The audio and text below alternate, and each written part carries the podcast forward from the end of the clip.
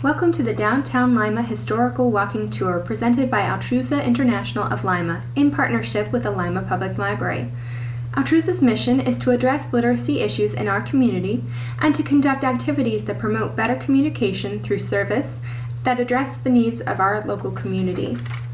Our walking tour begins at the library and moves toward the heart of downtown Lima before returning again to the library. Please feel free at any time during the tour to pause this recording in order to visit the businesses located on our route. The map on your brochure has markers for each of our points of interest. The number inside the marker indicates the track number on this recording. Let's begin our tour with the Lima Public Library. The first attempt to open a library in Lima occurred in 1855. The first library, though, opened its doors on September 21, 1901, with roughly 800 volumes. Just a few short years later, in June of 1908, a Carnegie Library was opened on the corner of McDonel and West Market Streets, thanks to the generous fund matching of Andrew Carnegie. The Lima Public Library was declared a school district library in 1930, meaning that the library serves the majority of school districts in Allen County.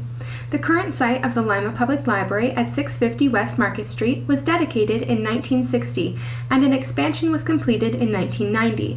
The most recent renovation to modernize the interior of the library was completed in 2015. Since its humble beginnings, the library has grown to house more than 200,000 resources and serve more than 100,000 library customers.